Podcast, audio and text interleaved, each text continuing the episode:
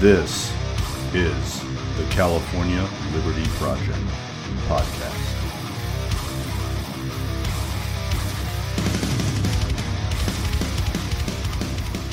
Welcome back to the California Liberty Project. My name is Greg, and I'm very glad that you're here joining me this weekend. Once again, a brand new episode dropping August 27th, 2022. Thank you very much for being here. Make sure to follow us on Instagram at California Liberty Project. Also, follow us on Twitter. I'm trying to be a little bit more active there and grow there. And then coming in the near future, hopefully YouTube, Rumble, we're getting those uh, platforms up and running in the near future. But check back with us. And in the meantime, make sure to subscribe on Apple, on Google, on Spotify podcasts. Um, subscribe, leave a rating, um, like it. Five star review would be great. We'd really appreciate that. So thank you very much for being here. So before we dive into our discussion with our guest, Lori Mills, who is running for the California Assembly in District 42, I wanted to just highlight and mention a few news items here that are rather prominent this week. So, first and foremost, everyone is all, you know, kind of on fire about Biden's student loan handout to the tune of about $500 billion. And essentially, it's just, um, it's welfare for upper middle class people, for college professors, and for administrators and wealthy schools, um, universities all around the nation. And there's no big surprise there. This essentially turns into, you know, a, a welfare program. Um, tuition prices are going to go up. They're going to mysteriously keep increasing because now universities know that there is extra money there that people can borrow and they're getting loans forgiven. So, what's going to happen? Tuition is going to continue to increase. Um, big shock there. But this is just more embarrassing election year pandering and handouts to voters. Um, and of course, it's kind of backfiring too. It's a little bit of a slap in the face to so called blue collar workers, people who went to trade schools, people who started a small business and who just went to work right out of high school. Um, all of those people didn't get this kind of handout. But if you're in the middle or upper middle class, um, this statistically is, is benefiting those groups more than it's benefiting other groups. Um, so watch as this continues to, to backfire.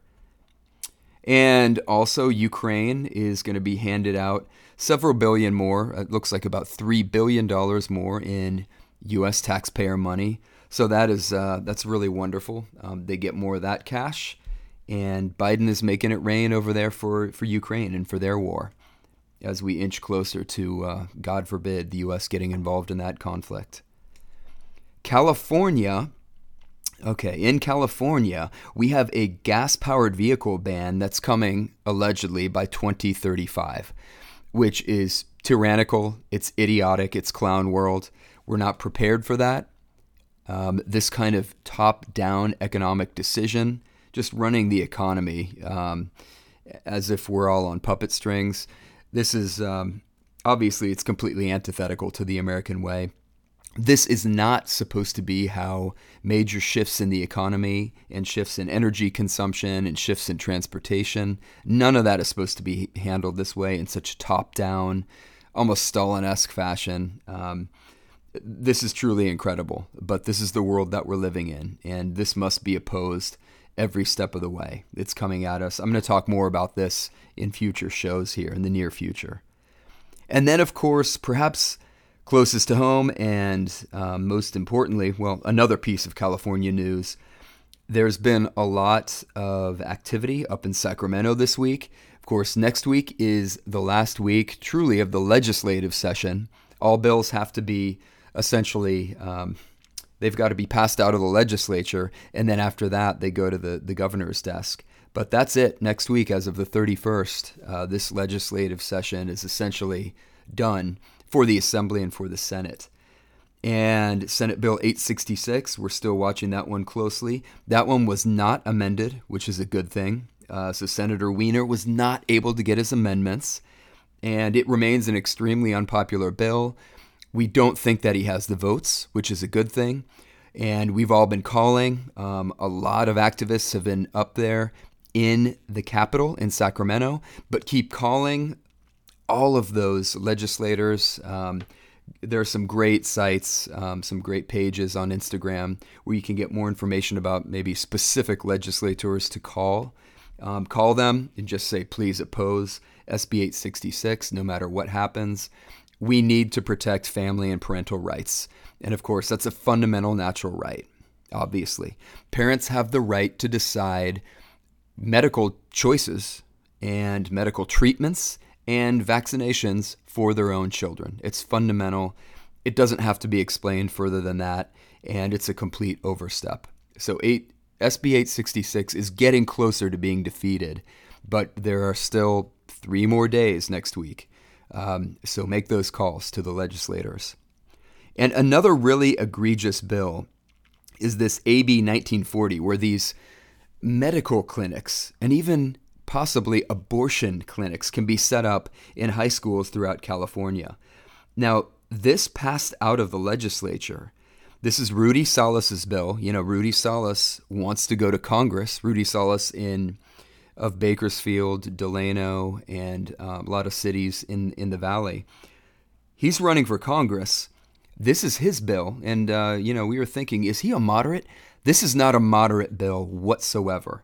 It passed 41 to 5.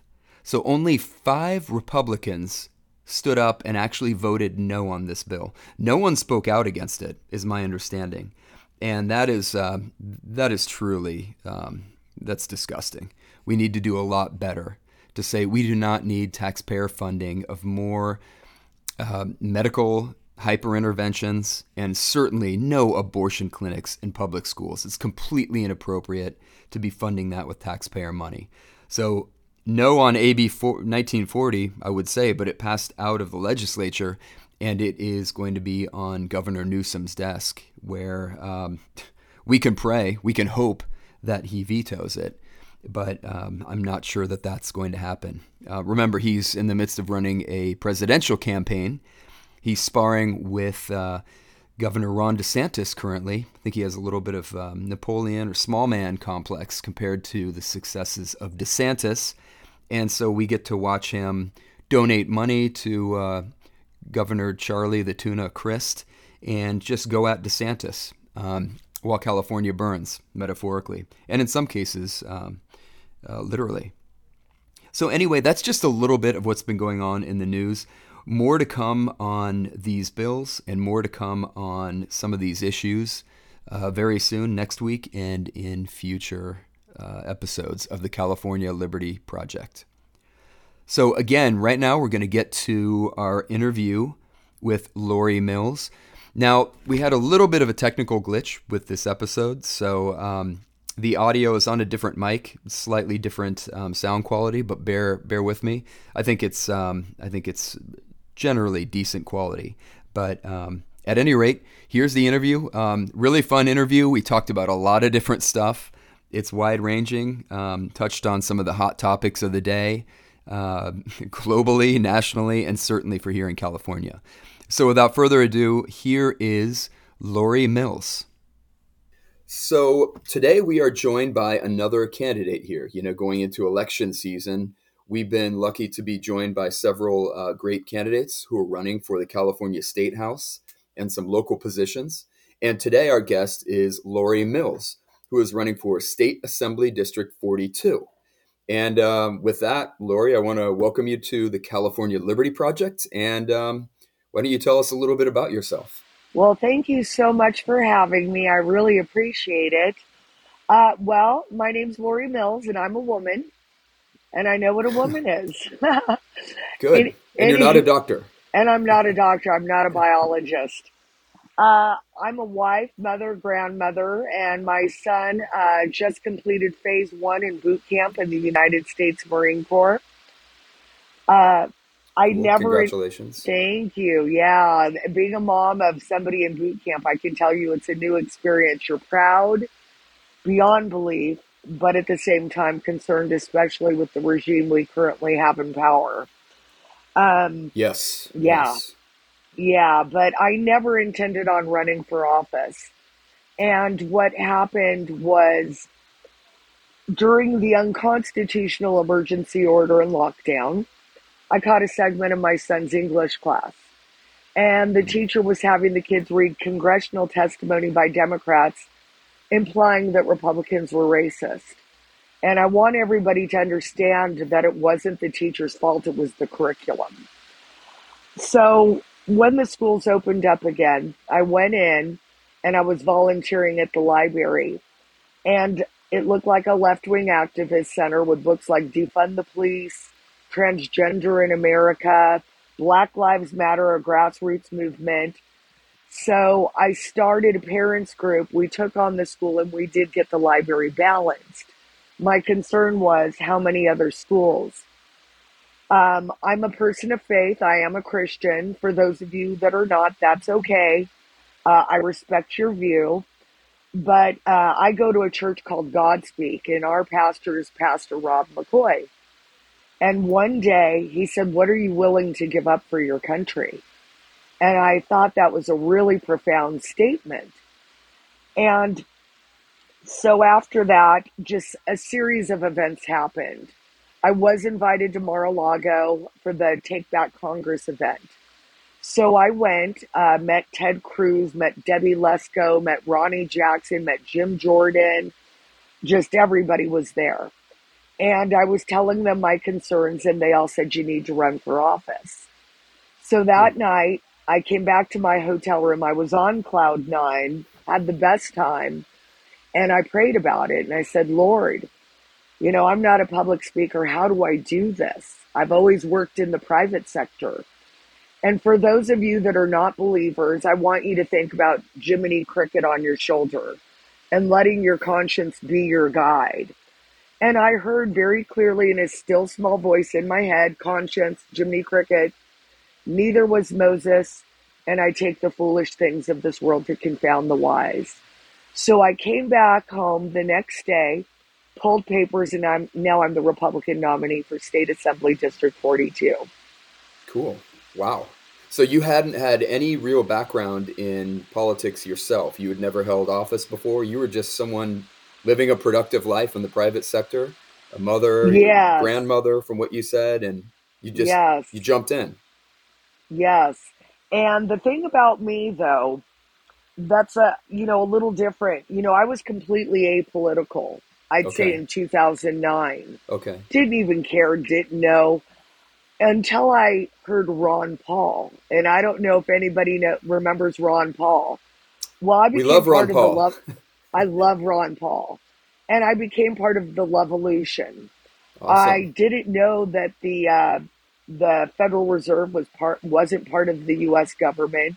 Yeah. Ron Paul talked about end the Fed, how they were taking globalism into our country, that we didn't used to have an IRS, we didn't used to have taxes um, yes.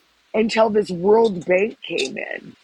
So then I, you know, when Ron Paul uh, ran, I decided, hey, I'm going to get involved in his campaign, and I started collecting delegates for his campaign.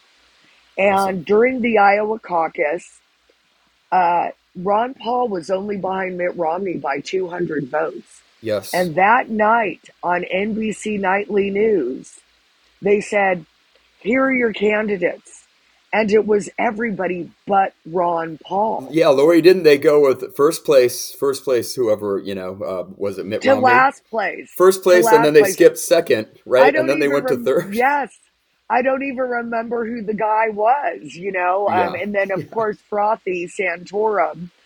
Um, yeah. And so I went, well, that's odd. Well, the next night was the New Hampshire primary. And all of a sudden it was here are your candidates. And again, it was everybody but Ron Paul. And I sat back, I went, it's, they're yeah. steering this election. Right. The media is lying to the American people. So that's when I, like, the light bulb went on for me and I woke up to the corruption. Right. So after that, you know, I, I was back to my life, but then Donald Trump was elected. Right. And the Russia collusion started, Russiagate. Yeah. And I went, they're doing it again. And I started digging. I was researching. I found out who Lisa Monaco was, who actually just led the raid on Trump's Mar-a-Lago. Yes. I found out who Michael Sussmann was, Yep. who was not convicted but lied to the FBI. yeah.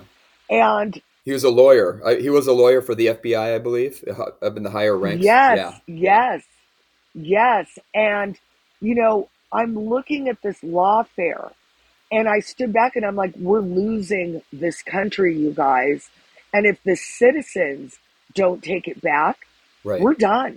We're done. And I truly believe this needs to be the year of the citizen candidate. No, I, I love that. It just does. Yeah, absolutely. Yes. Yeah, you talk about um, some of those issues at the national level. You mentioned even with the FBI, what we've seen with the raid on Mar-a-Lago, but then even with Zuckerberg on Rogan, I think just recently, you know that Yes. those clips are going around, and it's it's like he's just coming out fully in a very suspicious way. I don't know why he's being so honest now about it, but he's kind of admitting like, oh yeah, they approached us and they they asked us, you know, what we're doing to counter this, or saying that we should we should watch out for this Hunter Biden laptop laptop story because you know it's disinformation, it's Russian disinformation, and what he's admitting now is stuff that many of us knew, right? But not only with the the Gretchen Whitmer, the January 6th stuff, what we're seeing kind of leak Yes. out, and that's not even counting going back to 2016, right? Um, it's Yes. scary. Well, let's take it a step further. Even on Joe Rogan, he's lying. Um, I, for one, posted about Hunter Biden's laptop during that time. I was taken down from Instagram, Facebook, Twitter, all within the same hour, and then they took my business pages. Oh wow, So he's a sorry, he's a liar. yeah, And he was involved in this as anybody else. And we know for a fact where the Zuckerbucks went uh-huh. and they were all to Democrat leaning cities. And since I've been doing this, the corruption I'm digging into is just unbelievable. yes, yeah, From the drought to our lawfare to them basically, we have career politicians on both sides of the aisle. So let's get that real. Playing musical chairs, nothing changes, yet they're making millions of dollars, and I'll say it straightly laundering money through pet projects. Absolutely. Yeah, that's right. Yeah, at that national level, I think there are some things that are immediate, like uh, the, the house is on fire kinds of issues. And those are the weaponization of this federal police force, which is now turned totally unconstitutional. It's a war against normal people, it's a war against 70 something million voters, right? Anyone who supported Yes. Trump anyone who is uh, perturbed or angry and goes to a school board meeting, um, they're turned into domestic terrorists. I knew it the day of January Yes. 6th that afternoon. I knew what they were going to do is weaponize, weaponize everything, use the FBI, and they were going to essentially turn them into uh, foot soldiers of an American Stasi. That is very scary. And then the, the second thing that you kind of touched on there is the government getting big tech, obviously Facebook, Twitter, and all these companies to do things that the government is not constitutionally allowed to do. So it's just that end run around the First Amendment. It's an end run around whatever it is, even with uh, the V mandates, the injections, same thing. If the government at first they didn't want to do it, so they had private businesses do it. And I think those two main things, the weaponization of the FBI and then having the government employ private sector, almost in a very fascistic sense. Um, I think that's extremely dangerous. Oh, you know, I almost wept that day. I wanted to go to the rally, and for some reason, I was stopped. I didn't go. And the thing that is so concerning to me is we wanted to see the debate on the floor. We didn't want to see that happen. That is not who we are. And I've got questions. Sure. I've seen video of Antifa changing clothes before the insurrection happened. And I also have a problem with we're not having equal justice under the law anymore. I remember during the Kavanaugh hearings, protesters trapping Jeff Flake in the elevator. Sure. Those women never went to jail. Yes. They were in the Capitol. Why are there rules for one side and not for the other? Now, let me get something straight. Anybody that was violent in that Capitol building that day, I'm sorry, you should be prosecuted. But people Dr. Simone Gold, who had never had a criminal charge, is sitting in jail today because she gave a speech. She gave a speech in the Capitol. Um, the last I remember, that's our house. That's not their house.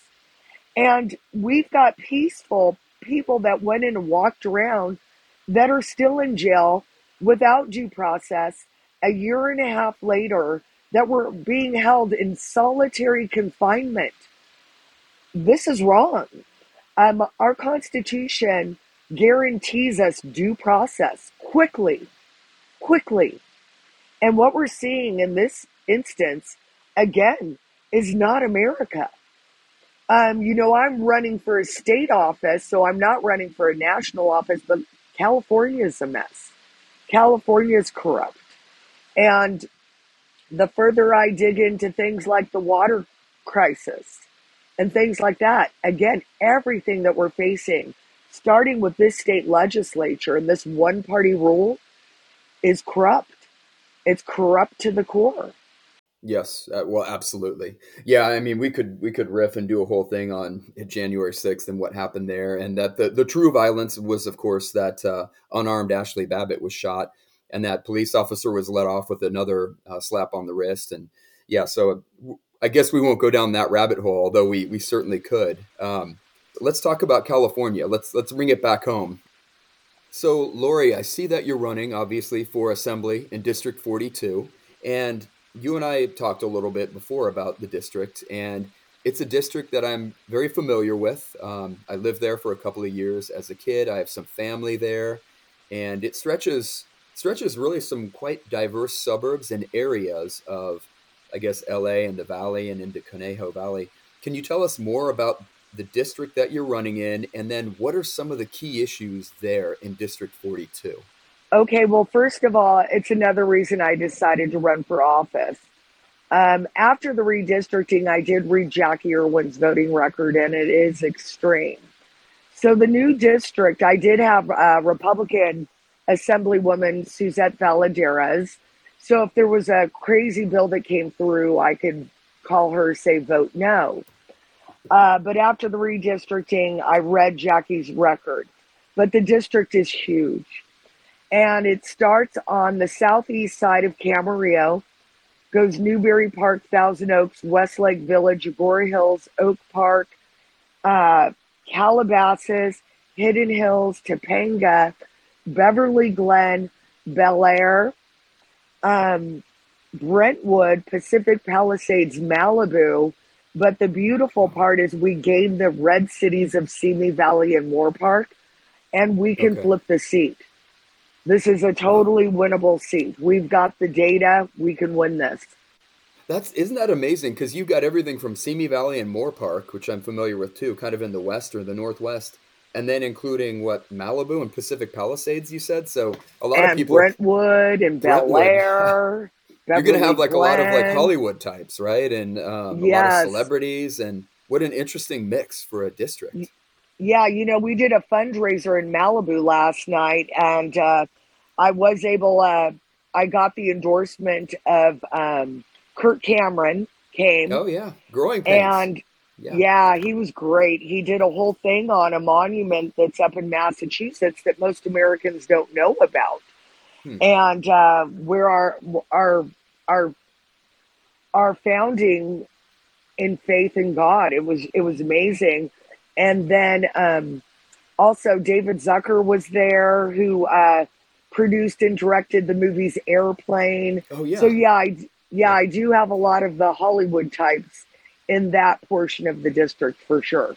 Yeah, interesting. Very interesting. And they're not all crazy. That's the beautiful part. Yeah, or hopefully good crazy, not bad crazy. No, they're no these guys. They're very. The sane. guys that I'm meeting, they're just they're sick of it too. I mean, they're being canceled and censored for having an opinion.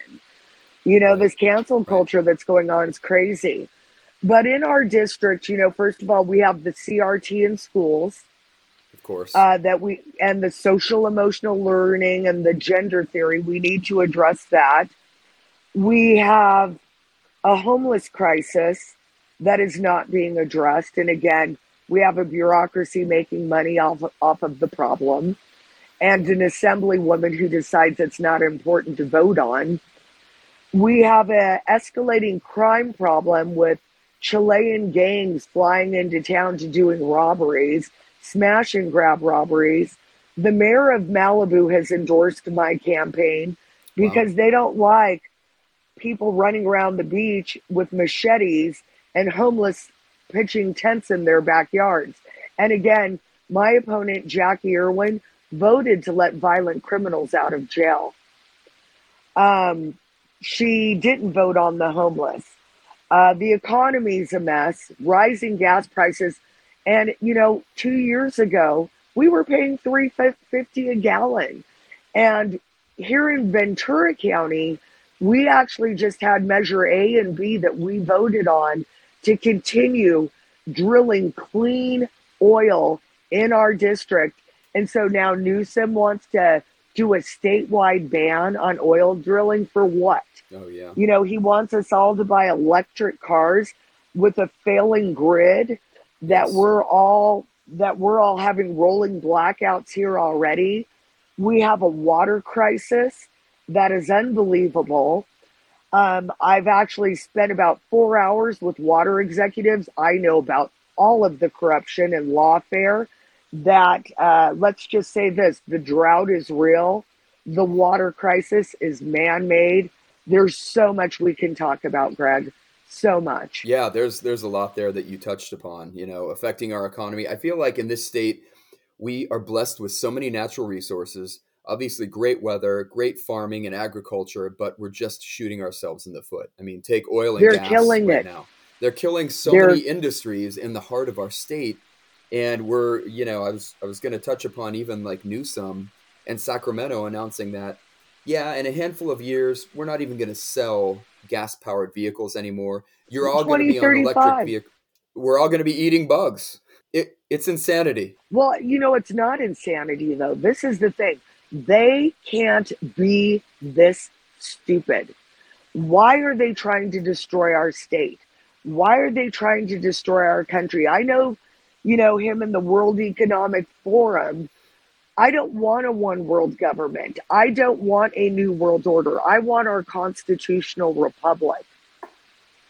You know, they're destroying us from the inside, and it's absolutely insane. Yeah, it's gross. They've infiltrated so many of our institutions, um, and they do our corporations. Corporations. It's it's gotten gross. It's gotten disgusting. I'm I, I used to be, and I still am very much. I'm a free market absolutist, but there's no inherent good in a corporation necessarily. Corporations are amoral. If they're doing evil, then they're immoral. But at, at best, really, a corporation is amoral. It's just there to serve the purposes of its shareholders, right? Not to be another arm of government. And I we talked right. about that a few minutes ago, and you know how they're they're infiltrating everything, and they're putting in these World Economic Forum approved standards into our agriculture, into our oil and gas industry, stamping it out, ESG scores and the like, and um, it's scary. It's like globalism coming home to the local, and here we are. We're we're talking about local. Everything is like governed by Davos or WEF in some indirect fashion or in a direct way. Well, you know, another danger is I think um, our country has been infiltrated by the CCP. Uh, you know, I don't know if you're aware, but the CCP, Chinese Communist Party, owns 40% of our uh, of the port of Los Angeles, Terminal 5. They own 40% of a lot of our ports. We import our medicine from the Chinese Communist Party when they're the ones that have the lab leak. Uh, sorry, Anthony Fauci, you need to go to jail. Um, it's crazy what we're seeing. They've infiltrated our corporations. They've infiltrated ho- Hollywood. They've infiltrated our sports leagues. And for all of you people out there that are selling this country out for gain, stop it or go move there. We don't want it here. The people of the United States of America want our country back. And if I have to not shop at their stores or I have to not buy anything made in China, well, that's what I'm doing. You as a consumer have the power to choose where you buy your product products from. And we need to even in schools put arts in where people don't always have to go to these liberal colleges and learn a trade, learn a skill. Let's start building things at home again. Let's start manufacturing at home again. Um, but what we're facing right now is extremely dangerous. And again, I'm a digger. Um, there's a corporation I don't know if you're aware of. It's an LLC um, called Arabella Financial. Have you heard about them? I've heard the name before. Yeah, but go go on. Yeah, tell us about what you found. Okay, so Arabella Financial is an LLC that is run out of Washington D.C. in one office. They do not have to disclose their donors. They affect our policy. They affect our elections. Um, but digging into, we've been able to find out some of the people that donate to um, Arabella. Arabella is funded by George Soros. Arabella is fu- funded by Hans Jörg Wyss from Switzerland. Uh, a lot of corporations, they have over $500 billion. Underneath them, there's six groups. The Hopewell Foundation, Defend, uh, Defend Democracy, the 1630 Fund, which Jen Psaki used to work for. Hmm. So let's say you have a riot or a bunch of protesters in Washington, D.C. They're paid by Arabella Financial. A lot of the policy things that we see go on, funded by Arabella Financial. I've been digging into them for about a year. And oddly enough, I kept saying, when is even our Congress going to start talking about this organization? And when Ketanji Jackson had her hearing for um, Supreme Court. Ketanji Brown. Lindsey Graham. Right, right. Yes. Lindsey Graham said, So you're funded by Arabella. And I was like, Finally, finally. Lindsey? Wow. They need to, yes. And I was shocked by that, trust yeah. me, because he's, I'm not a huge fan. Um, but again, they're affecting our country from California and every state into our national realm. It's all intertwined, just it's a spider web of corruption. Yeah, and I, I think so. Some people would probably might say, um, not to be too devil's advocate but would some people just say, well, they're more liberal or left wing, and they're just they're just kind of funding their causes. What's wrong with that? But I think I think there is something wrong with it when those tentacles get intertwined with government and you begin to erase the boundaries between um, private political donations and whatnot, but funding and actually calling people up and having government act on on your behalf. Which it's not like we haven't seen that recently, right? Yeah, well, but it's not only that; it's foreign interfe- foreign inter- interference in our country. You know, Hans Jörg Wyss is not an American. He is from Switzerland the Quandt family that own BMW, they're not Americans and they are manipulating our policy in America. Sure. Well, there are a lot of people interested in, I guess, what goes on here. Absolutely. Yeah. It's scary. Absolutely. So let well, me ask. they don't want us. Can yeah, I ask Yeah, let's you, go to California. Yeah, yeah, yeah. No, because I'd love to talk about all this stuff too. No, that's great. But like bringing it home to District 42 again, um, yeah, homelessness, of course, on the beach, in the cities. I don't know, maybe even out in the suburbs too. Certainly, I've seen it in the San Fernando Valley. Um, oh God! What do we? What's oh. the answer? I mean, it is a tough problem. What are your? What are some of your solutions? What should we do about homelessness, Lori? Uh, okay, well, I've been doing a lot of research on this as well. What I have found is right now the bureaucracy is making money on the problem. You've got top heavy bureaucrats that are getting paid hundreds of thousands of dollars to not do anything. Um, Gavin Newsom's solution is to put these homeless people up in hotels and in your neighborhoods. Jacqui Irwin voted to, you know, redo zoning so they could put these people in your neighborhoods. They also have voted to for crack pipes and injection sites. And to me, that's not the answer. So, what I think we need to do is we need to partner with the private sector who have done a much better job of this in dealing with the situation. There's a program in Austin, Texas called Community First. And I would say their plan has probably been the best thing that I have found. And what they've done is they gave state land to a private sector faith based organization called Loaves and Fishes. They developed a community, and you guys can Google it, it's online. They have three sectors in this community, and they've built tiny homes out away from the public. And in the first area, they have a section that is for those that are trying to get back on their feet. Mm-hmm. In the second section, they have those a section for those that are mentally ill. Sure. Where they're getting medication. They have doctor care. In the third section, it's for the drug addicted, where they can get treatment. Um, and they grow their own food. They have job training. They have their own grocery store.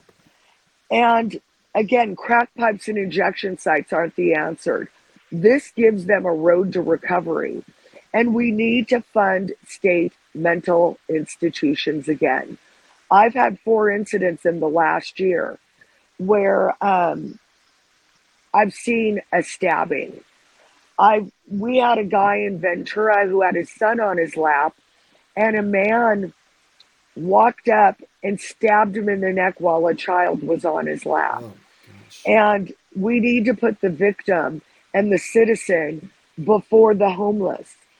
And not in a way that's not compassionate, but it's not compassionate to let them live on our streets. Yeah, it is not. I went to I went to Sacramento thinking it would be the shining city on the hill, our state capital. And I got out of my Uber greeted by a man walking down the street naked, holding a woman on a leash. This is not normal. We don't live in a third world country, and I reject it. It's a disgrace, and we need to deal with the problem. But again, part of the problem is the bureaucracy that has infiltrated our country to where they're more powerful than the voice of the people. And we need to do legislation that stops it. Yeah, and the public sector, you know, right now we've been kind of outsourcing charity to the government, in, in my opinion. I mean, just to kind of piggyback on what you were saying, the public sector has been running homelessness. You know, we've got the homeless industrial complex where you're right, people are making money. They're building these super expensive tiny homes, you know, kickbacks here, there, everywhere. We're subsidizing these people. We're giving them money to be junkies on the street and to destroy their bodies.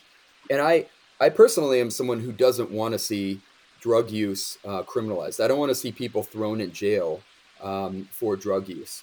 But people doing drugs on public property, on sidewalks, near schools, that's not working people dying in the streets is well it's inhumane and it's disgusting that we have to drive by that in all kinds of cities in california right not just downtown la it's not just skid row i've talked about this many times before but it's our smaller and mid-sized cities too it's like just the decay it spreads like a cancer.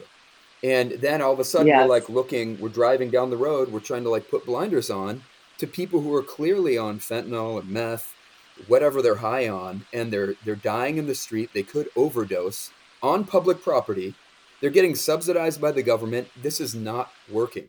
I don't want to see them in jail but a private private sector solution like what you mentioned something like that it's like man let's try it let's try a faith-based approach or a private approach. Right well and you know you had said the tiny homes. First of all they want to build condos. They want to take houses in your neighborhood and house them there. And these drug addicts, no offense, are in our parks, on our beaches, leaving their needles, leaving their syringes, and it's dangerous for our children. Never mind the fact that we have fentanyl flooding our border and our children are dying. You know, one use of fentanyl, one grain the size of sand is killing us.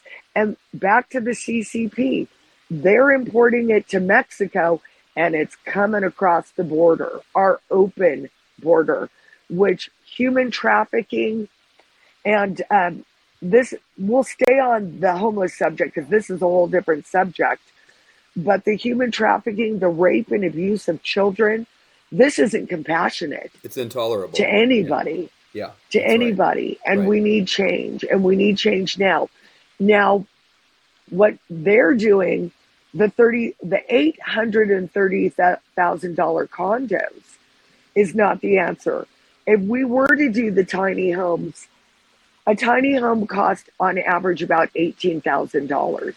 And if it's out on state land, away from, you know, major metropolitan air, areas or your neighborhoods, they can't just walk out of it.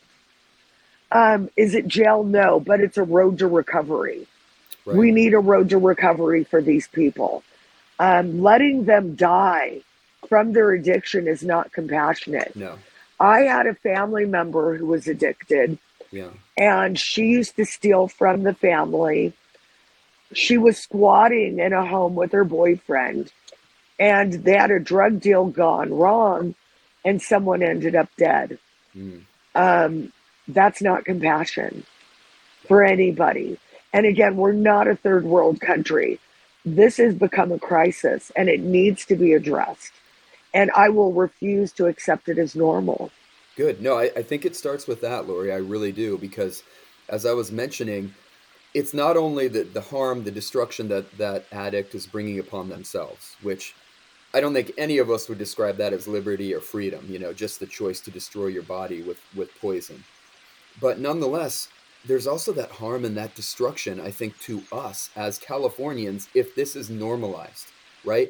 If it's okay to see people on the beach passed out who are just getting baked by the sun because they're they're baked or they're high, um, you know, metaphorically, or they're on drugs. They're just there dying in the sun, or they're dying in a back alley or on the street. Could be Ventura Boulevard. Um, they're wandering around. I mean, that's not good for us. It's not good for our kids to see. It's certainly not good for the addict or that homeless person to just be ignored and to die on the streets, right? You're absolutely right. Right. This is not a humane situation, and it's something that must be addressed and changed. Yeah, well, you know, and you had mentioned Skid Row. Let's get some, something straight. Skid Row is everywhere in California now. It's everywhere. You know, um, this is not okay. It's not okay. And for people to just walk by them and be fearful that they could be attacked. This is not okay. And understand our high school students that maybe they think, oh, I've never done this before and I'm going to do a line of cocaine. And it's laced with fentanyl, and that one use can kill them. Can kill them. Yeah, yeah, This has become a whole new ballgame. This isn't smoking weed and eating Doritos anymore. sure. Well, yeah. Let me say something unpopular from from libertarian perspective, or unpopular to libertarians. Yes, I don't think that people should be um, thrown in jail like a violent felon um, for their drug addiction or for their drug use. But I also don't think it's good for the body or good for the soul. And I think maybe maybe the first thing we have to do is start encouraging people to never touch this stuff. I mean, I know once someone is an addict, that ship has sailed, right? Not But necessarily. can we get back to Not necessarily? let's get back to don't ever touch fentanyl. Don't ever touch get away from this stuff because it is poison. Is it wrong to just say hey this is poison guys. I don't need the government to be a bully. Forget the government. Let's just talk to each other as citizens. Stay away from this crap. You know you have a choice. Stay away from it because it is poison it's made in some cases and imported from china it's brought over the border stay away from it it could kill you Yeah, but that's the problem, Greg. You don't know when you're taking it anymore. You could they're disguising this as Xanax. They're disguising it to look like Oxycontin. They're disguising it. You can think that you're taking one pill and you're taking fentanyl. You know, I thought that when Prince died, people would wake up. I thought when Tom Petty died, people would wake up. You guys, this isn't the old days in the 80s where you knew what you were taking. You were gambling. You're playing Russian roulette with your life. And let's get something straight.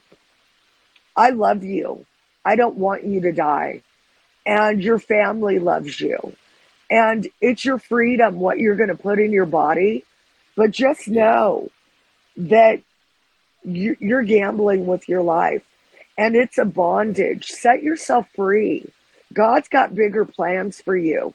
and what you're living isn't it. Yeah, yeah.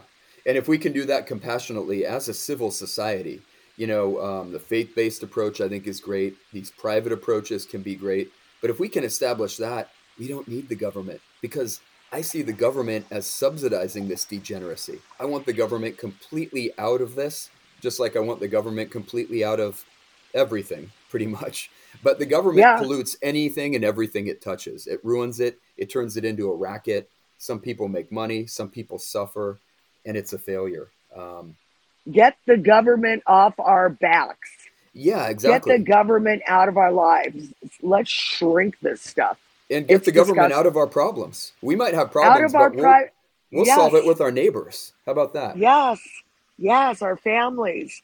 Um, we don't want. I don't want to rule you guys. I want to represent you. Sure. I right. want to be your voice. That's right. difference. We're being ruled right now. Yes. Yeah. Absolutely. Um, and speaking of us being ruled, let's talk a little bit about some of the infamous bad bills, right? All those bad bills, some of which we, the people, have defeated or helped defeat. I'm thinking of like SB 871, you know, like forcing all school children essentially to be uh, injected. But just this week, you know, we're watching what's going to happen with SB 866, with AB 2098, uh, SB 1479.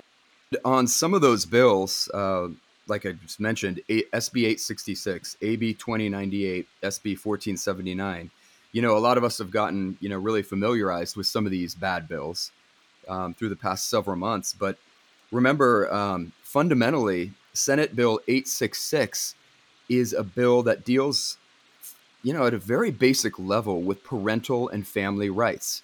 And it essentially interferes with, as I would see it, it interferes with parents' rights to make medical and vaccine choices for their children, whether you're pro vaccine, uh, whether you're anti vaccine, or somewhere in the middle. Um, SB 866, remember, was that was Senator Wiener's bill that essentially um, almost emancipated the minor um, from 12 years and up. Um, he had to amend it to 15 years and up because it's yeah. very unpopular again. But that one almost emancipated the minor to make more medical choices and decisions on their own without even notifying the parents. So much of this stuff now can be done without parental involvement, parental knowledge. Um, you know, we've got the vaccines. Next, they're going to come with other medications. They're going to come with these gender transition um, surgeries and these procedures. The list goes on and on and on. And you wonder at a certain point, are there more nefarious reasons why they're lowering that age of consent as far as they can? Uh, it's disgusting to me. That's Senate Bill 866. We want to get it back to where when you turn 18, you make those medical and vaccine choices for yourself in yes. our society. Not at age 12, not at age 15. So that one's very dangerous. Um, a couple of those other really egregious ones, and there are there are dozens of these, but these are kind of some of the headliner bad bills. There's AB 2098, which essentially is like a free speech stifling bill.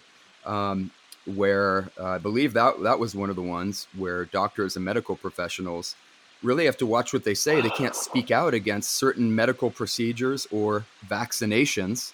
Um, a lot of this is squelched. All of these new um, risks, side effects, some of the things people should consider with different health conditions um, or even with no health conditions. All of these things can be labeled either misinformation and regulated by the government. So I guess the right to your own body and the right to privacy is out the window, right, Lori, with the AB 2098? And Senate Bill 1479, let me mention this one as well, then I'll, I'll turn it over to you to run with these. For 1479, uh, from memory, that one essentially puts in place this uh, permanent COVID testing machine, uh, the treadmill, the regime, over and over, uh, testing, reporting in schools. And it just, it's like a permanent prolonging of this nightmare scenario that we've had the past two two and a half years this dystopian testing of children freaking people out about this coronavirus making people live in fear testing testing testing tracing all of that stuff all that machinery that they put in place to monitor and track us and turn our kids into numbers and stats but they can trace it back to you. Sb 1479 prolongs that and it funds it and it puts it into uh, government schools so, and those are just three of three of the worst ones, yeah. Lori. But talk to us about your stances on any of those or all of those, and and where do we go from here in the future with these bad bills? Well, again, we need eight seats in the assembly to stop their supermajority, and it's just time for the people to be represented and not ruled. Um, 866, I believe that kids belong to the parents and not the state.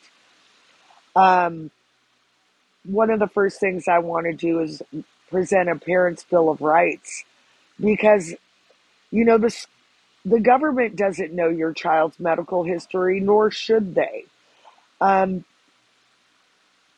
medicine should be left between the doctor doctor and patient relationship and it's a clear violation of our HIPAA rights. Um, some children have already been vaccine injured as children, small children. This is an experimental mRNA technology. It's never been tested for a 10 year long trial. We are actually the guinea pigs in this. Um, I do not support this bill. My vote would be 100% no. Um, I know Jacqui Irwin may end up abstaining on this bill because that's what she usually does if something's controversial. I think our legislatures should stand with the voice of the people. And I don't think that there's any parent out there that wants to turn medical decisions over to schools, over to the government, and we need to get the government off our backs.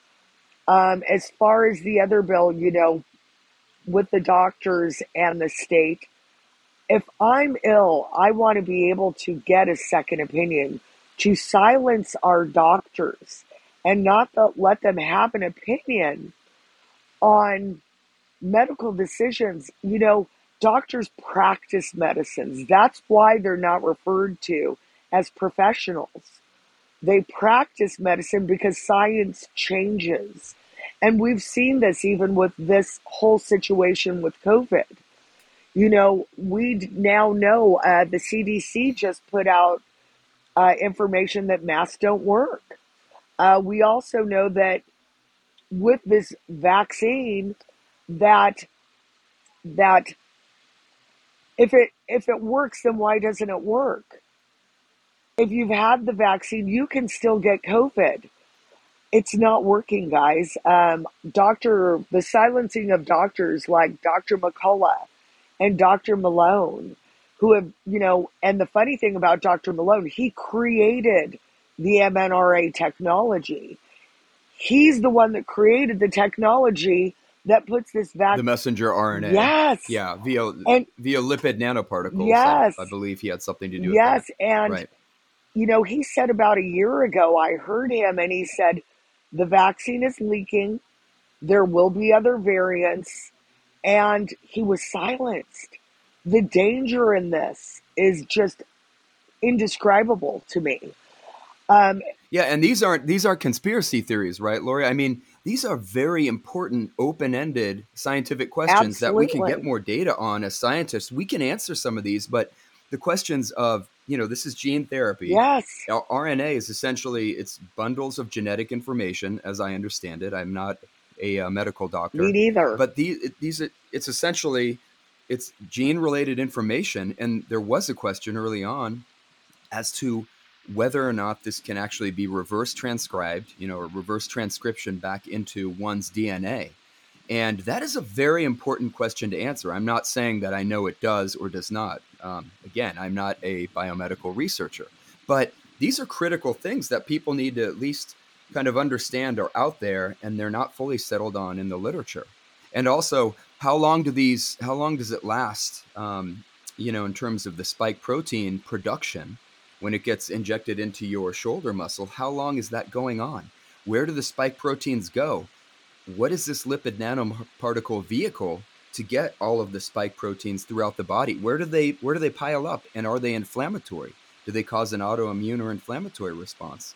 Um, so sorry to jump in there. No, Just I listened to doctors like Ryan Cole and many others where they're asking these questions and they're saying, beware if this is not a sterilizing, if these antibodies are not sterilizing antibodies, and if you don't have the antibodies produced where you actually need them, to fight a coronavirus, which would be in the nasal passages in the nose.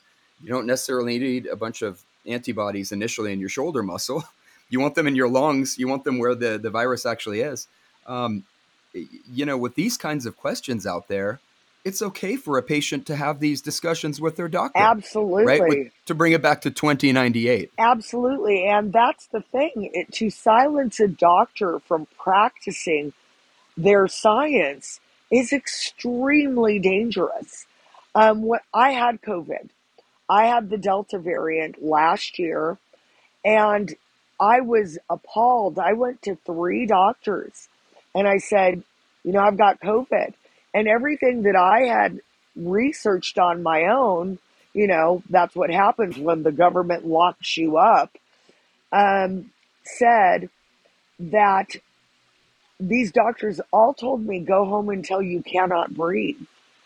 And I was like, wait, everything I've researched had said early treatment was key. And the fact right. that these doctors were unable to practice their their craft and withheld early treatment for the public. We saw the abused locked up with their abuser. We saw people die in the hospital alone. We could never, ever allow this to happen in our state again. And these bills that they're putting forward are so dangerous. It's insane that we can't even talk about it. We have every right to talk about it. It's our First Amendment right in the Constitution. Absolutely, Lori. With and this is with your own body, for your own body. And they're trying to say now you can't even have that doubt or that skepticism or these questions with your own doctor versus some of us who have dug back into the, the research because we've had to, as you mentioned, um, we've had two years to do so. They want to pretend that history hasn't even existed. For example, what do we know about SARS already from medical science? Well, I can point you to papers back to 2006 or 2005 in respected journals that say, oh, chloroquine, these chloroquine class of drugs are very effective, it appears, in treating SARS, the original one. Now the cousin comes out, and we're supposed to pretend that there's absolutely no possible benefit of using hydroxychloroquine to treat, you know, not as a pure perfect cure, but to treat the cousin of SARS, uh, coronavirus 2. It's incredible. We're just supposed to like put blinders on and pretend history didn't happen. And people use, you know, they could say Orwellian, they say Brave New World. We're probably somewhere in between, as a lot of people have noted.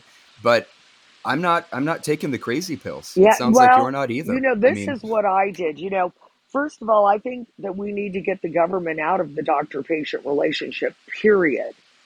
Um, but what happened with me, I started getting pretty sick.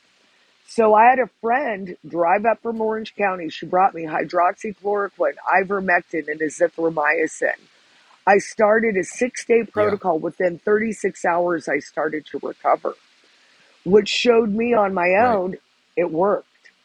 And so yeah. after that, um, you know, I went back to the doctor after I'd recovered. And she goes, Oh, your immunity's only going to last for three months. I got involved in a study at Cedar Sinai Medical called the Embark study, um, in which they took okay. blood from me every month to see how long my immunity would last. My immunity lasted for one year. One year. Wow. Uh, when the doctors were wow. saying it would only, you know, my doctor, who unfortunately I'm having a hard time trusting now um, that it would only last three months. Well, the the fact of the matter is, is nobody knew, and again, is it due to the government mandates and the government overreach that my own doctor has been silenced? And it's very dangerous when the patient loses trust in their doctor, which is why I want to stand up for these doctors to say, do your science. Yes. Do your science. Don't let the government get in the way. These doctors need to be brave. They need to stand up. And yes. I really congratulate those doctors that signed the Barrington Declaration, where 71,000 doctors stood up for the people and said, you know what? We're seeing adverse reaction.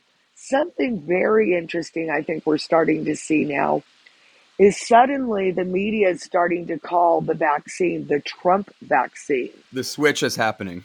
Yeah, the switch is happening. And the reason they're doing this is studies are coming out yeah. that this vaccine is creating pericarditis, uh, myocarditis, and it is having some adverse reactions toward people. Well, I also believe in informed consent. We need to know if these uh, side effects are. And if you want to take the vaccine, go ahead and take the vaccine. Of course. But it, right.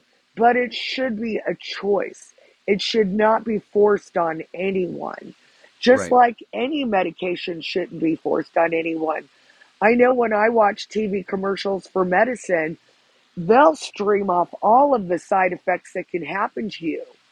Then it's your choice whether you want to put that drug in your body, and it's a decision that should be made between you and your doctor, not the government.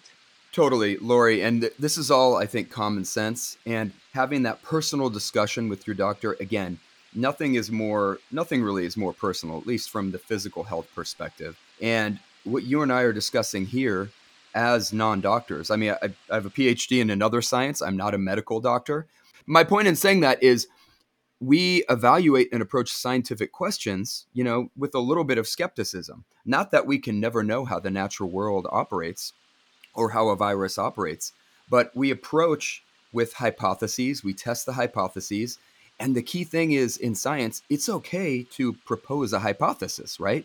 Like you and I, and um, well, of course, all these brave uh, doctors and medical researchers have been doing. When you just start silencing entire classes of hypotheses and say, no, you can't ask that question. We can't address it. That's already been that's already been agreed upon. You can't talk about it. Well, that makes a lot of us very nervous, very skeptical, and they end up worsening the problem which is perhaps what they want to do. Maybe marginalize people who had questions or who had doubts or who had personal reasons why they didn't want to be the first in line for a messenger RNA gene therapy injection, which was rushed through. They're now admitting that, right? Now that they think they can hang it on Trump's head as they try to disqualify him. Watch that pivot that we just talked about. Look at how fast they turn. It'll give you whiplash. They're trying to hang it on him now with Operation Warp Speed, which I never I was against that when Trump did it. I'm against it no matter who does it. You know, I, I don't want the government involved with medicine personally. And I didn't like all the handouts and all the immunity and all those backroom deals. But it was done. And now they're trying to hang it on Trump's head and blame him. And it's like, this never had to be partisan, I think. Never had to be partisan, right? This is this is your health. Yeah, we need to get the uh, government out of the doctor patient relationship, period. Exactly, um, exactly. You know, and you look at the money that Anthony Fauci has made off of this. When, I mean, I've never seen somebody flip flop so fast on medicine in my life. And the more that man talked, the less I trusted it. Um, I don't know how many millions of dollars he's made off the death of our citizens, but it's it's disgusting. Now, COVID was real, but you know, again, they even hid the origin from us. We know it was a man made virus from a lab, and our own government, with Anthony Fauci and Peter Daszak, were doing these experiments, and it escaped. I think that we need to ban gain of function research, and that may be the I one agree. thing the government can do. But Lori, so just to be just to be clear, I, my understanding is that it was a naturally occurring uh, version of a coronavirus um, coming from mammalian populations, I think somewhere in China. But once it was brought into a lab with the gain of function research, they intentionally amplified its transmissibility to right. humans, right? And that's really right. where the, all the la- so it started as maybe a natural coronavirus, um, similar to maybe SARS, very closely related, from my understanding. But then with the gain of function research, that Fauci, that little lying elf, you know, that he fibbed about. And he said, no, no, it's not, it's not gain of function. But then it was turned, you know, we have all the documents now. It's, it's basically been admitted to that, yes, it was gain of function research. And you were lying about it, Fauci. And you were doing it in other countries, China, maybe even Ukraine. I'm not sure if that's been proven yet. But what you can't do here in the United States, again, they just outsource it to a different country and they they pay for it with taxpayer money just because they funnel it through EcoHealth Alliance, you know. Right. So there's a middle there's a middleman, right? That doesn't mean that the United States government is not funding it, and it infuriates me these lies. Um, with that little elf, I guess we're not supposed to call him a lying elf now, right? Like DeSantis did. Did, did you see? Um, did you see Governor Newsom um, white knighting and being the hero coming to Fauci's defense just the other day? Uh, you know, the hypocrisy kills me. Um, you sit here, you know, President Trump wasn't a doctor. He trusted Dr. Fauci. And understand this. Have. Yeah. No, but Barack Obama told Fauci, you cannot do this research. Sure. And he outsourced it to China. And the man should be in jail. Um, but I remember, you know, what President Trump did try to do that they don't talk about. You know, he sent the uh, the Comfort and the other ship to New York and to California to be hospitals, and Newsom never used it. You know, um, yeah.